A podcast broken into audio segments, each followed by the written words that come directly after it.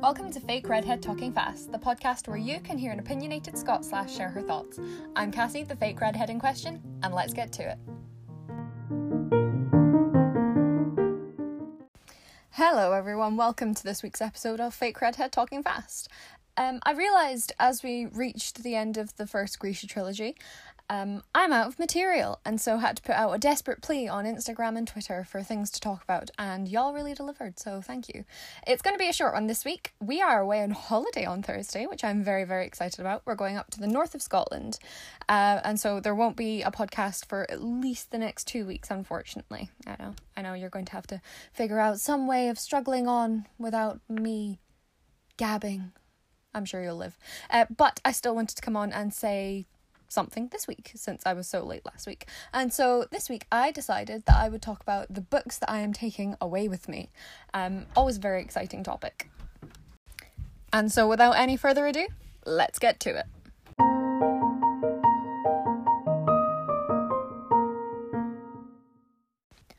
Okay, so the way I think I'm going to do this is I'm going to tell you which book I'm going to be reading, and I'll maybe read the back and give you a very brief summary of it, and then when I come back I might have a couple of more kind of material to do reviews and things, which will be good, and that should tide me over for the next couple of weeks.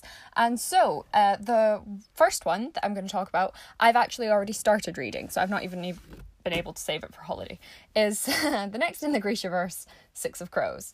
And I shall read you the blurb of Six of Crows.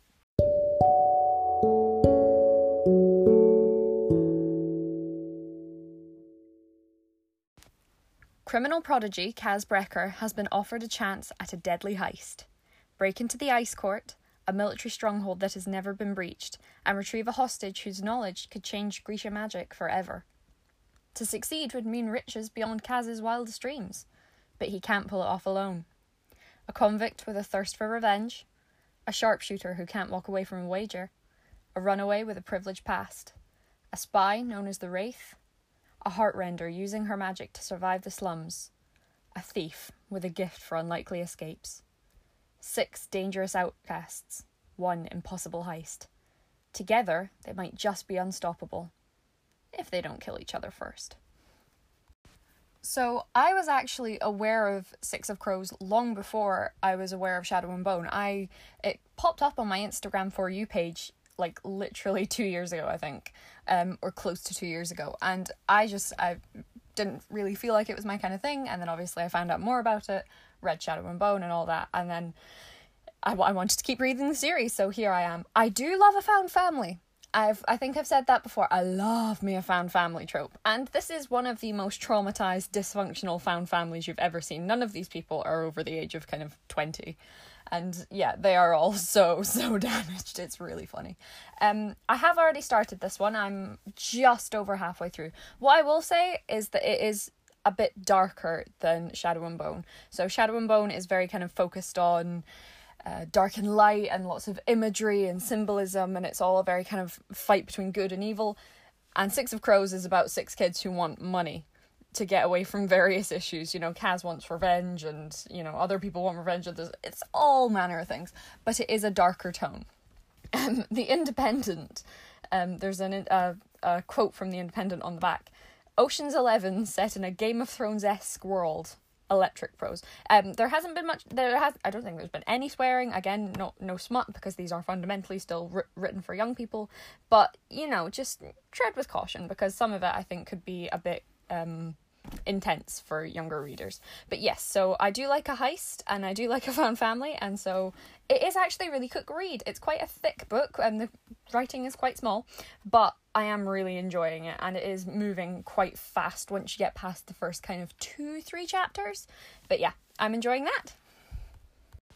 The next book is the second book in the Aurora Cycle, the sequel to Aurora Rising, Aurora Burning.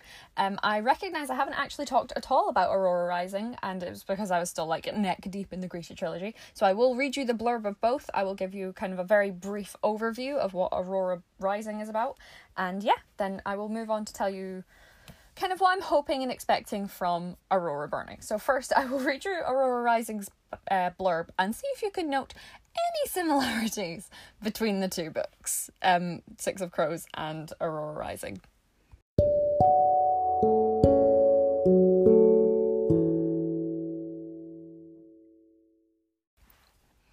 year is 2380, and the graduating cadets of Aurora Academy are being assigned their first missions. Star pupil Tyler Jones is ready to recruit the squad of his dreams.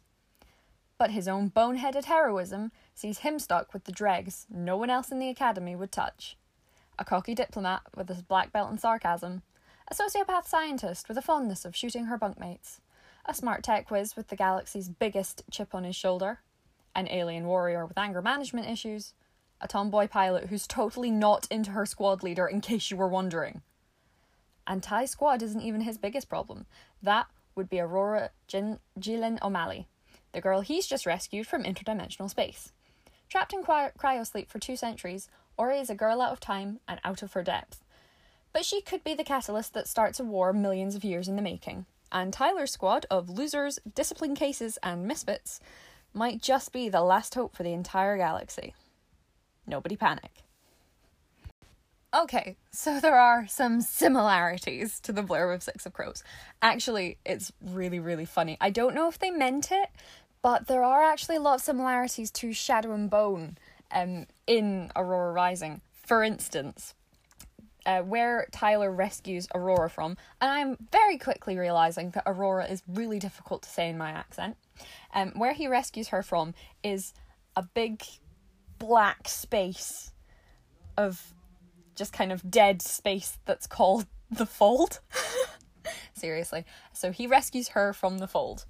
And yeah, basically it's just, she's really, really old at this point, and she's been stuck in cryosleep, and there's all these amazing twists and turns, and the reason that there's, you know, a team is that each team has a diplomat, a pilot, something called a tank, which is like their weapons and protection guy, something called a gearhead, which is, you know, who fixes the things, and Brainiac, I believe, is one of them, and that's who's like doing all their science and all that, and their alpha, which is Tyler.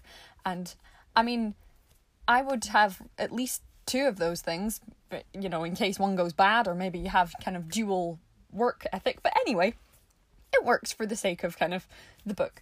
I will now read the blurb of the second one, and I won't put a little flourish. I think if I keep doing that, we're going to end up with a lot of flourishes, and these are in the same series. Our interstellar heroes are back for the second installment, the Aurora Cycle series. First, the bad news. An ancient evil, you know, your standard consume all life in the galaxy deal, is about to be unleashed. The good news! Squad 312 is standing by to save the day. They've just got to take care of a few small distractions first.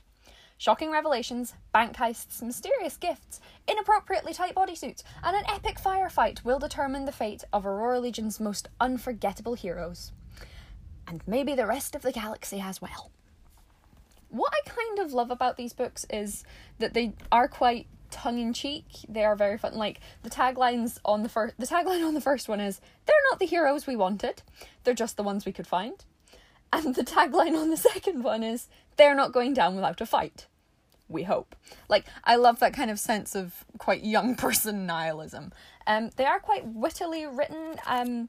Again, just kind of discretion is advised. They're not gory. Like, I don't like gory books. I don't like really kind of grim stuff, but, you know, everyone has kind of different lines on things. But yep, so that, again, quite a thick book. I think this one is, hang on, oh no, that's, is that, oh, hang on, yes, this one is 500 pages long. Oh no, 495 pages long. So that's exciting. That is actually really exciting. That'll take me at least 15 hours. I'm kidding. Mostly. Ooh. Also, Aurora, the girl stuck in cryosleep, was in cryosleep because she was on her way to a colony where she was going to serve as a cartographer. Seriously, a cartographer gets stuck in a place called the Fold. Is this not sounding familiar to anyone? And in the eventuality that I managed to finish both those books, because let's be honest, I'm going to be reading Six of Crows on the drive up, and yeah, Aurora Rising really won't take me that long. I'm also taking a book that my mother is very kindly loaning to me, that my grandfather, again, shout out to Grandpa, avid podcast listener, love you, sent to her, Richard Osman's The Thursday Murder Club. I think this book kind of exploded in popularity. Loads of people were buying it. Lots of people have been talking about it. People in my book club have been talking about it. Sorry, I gotta breathe. Oh, that's what happens when you scale your bunk bed ladder. And yeah, I'm actually quite excited about it. I don't know anything about it. Someone on book club did read a passage from it ages and ages and ages ago. Probably like last month. But you know, I don't remember things, I'm sorry. And so I will read you the blurb of this one.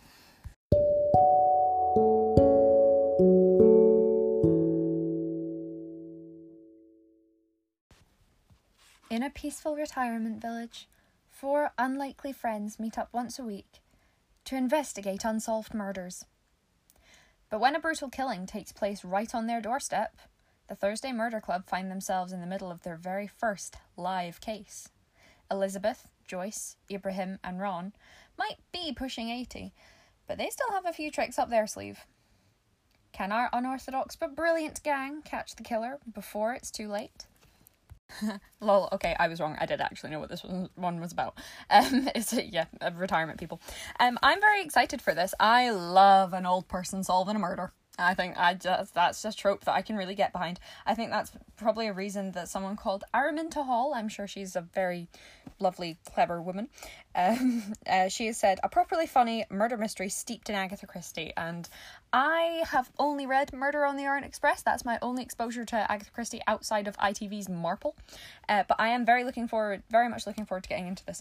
I also realised earlier, in my mad rushing up back up my ladder, I said that I was reading Aurora Rising. I'm not. I'm reading Aurora Burning. It's all very complicated. This is what you signed up for. This is fundamentally what Fake Redhead Talking Fast was always going to be. Up till now, you've had like the nice filtered version of me. Now, nah, it's pure manic vibes. But yes, I'm very much looking forward to that. This one is quite a big book. Let's see. We've got 378 pages, but it's like a taller book as well, so I think you get more word per page, if you know what I mean, but maybe not, I don't know. But I am quite looking forward to reading that as well. That shouldn't take me too long. And I love the little bit about Richard Osman in the dust jacket. Richard Osman is a British television producer and presenter. The Thursday Murder Club is his first and so far best novel. Absolute legend. Oh yeah, in the spirit of, you know, probably giving people, you know, more information about things, the Aurora Cycle is written by Amy Kaufman and Jay Kristoff, obviously Six of Crows, Lee Bardugo, and Thursday Murder Club, Richard Osman. See, this is what happens when I don't write a script. You just get pure unfiltered Cassie, and a lot of my family are very down for that, but I would not be surprised if my listener base kind of plummeted after this. But to all of those that are stuck around this far, thank you very much, I appreciate it. You're like really, really helping here, thank you. And thus concludes the official reading list for my holidays. I'm very excited about it. I am, like, semi-toying with taking along Jamaica Inn as well, which is a book that I have listened to and really enjoyed, and then wanted a physical copy of, because I went through a stage where I just really wanted to read it again, and managed to get, like, 5 chapters in and then put it down. So I might take that up as well, because it's just a little one, in case I run out, because I am away for something like 10 days, and I hate the idea of running out of reading material. Of course, I am also going to be seeing, like, my boyfriend and my family, so, you know, they might take up some of my time. But you never know.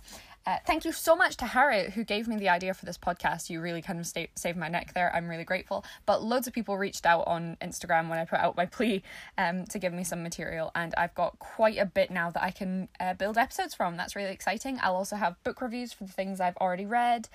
And yeah, so we're kind of set for the next couple of weeks. I'll try and write some scripts while I'm away. I will also try and get some of my own personal writing done, which I know I don't talk about a lot on the podcast, but that's probably because that it isn't really a tangible thing yet. I don't even know what the plot is. So I'm sure that once that becomes a more real thing, I will talk about it more.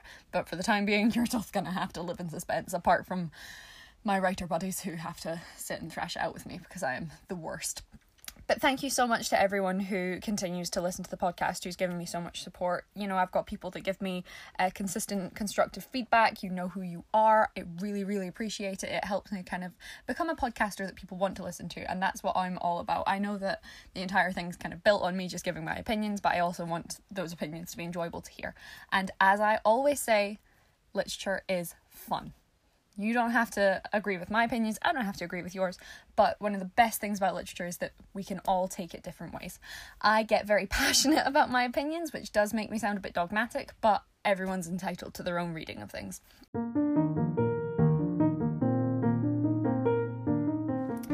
So again, yeah, thank you so much to everyone, even people who are just kind of listening casually. It really, really does help, and I appreciate it so much because, you know, it's just a fun little thing that I like to do, and I like to, the thought that I'm kind of making you guys happy and at least making you laugh, whether it's with me or at me, I don't care, as long as I'm brightening your day.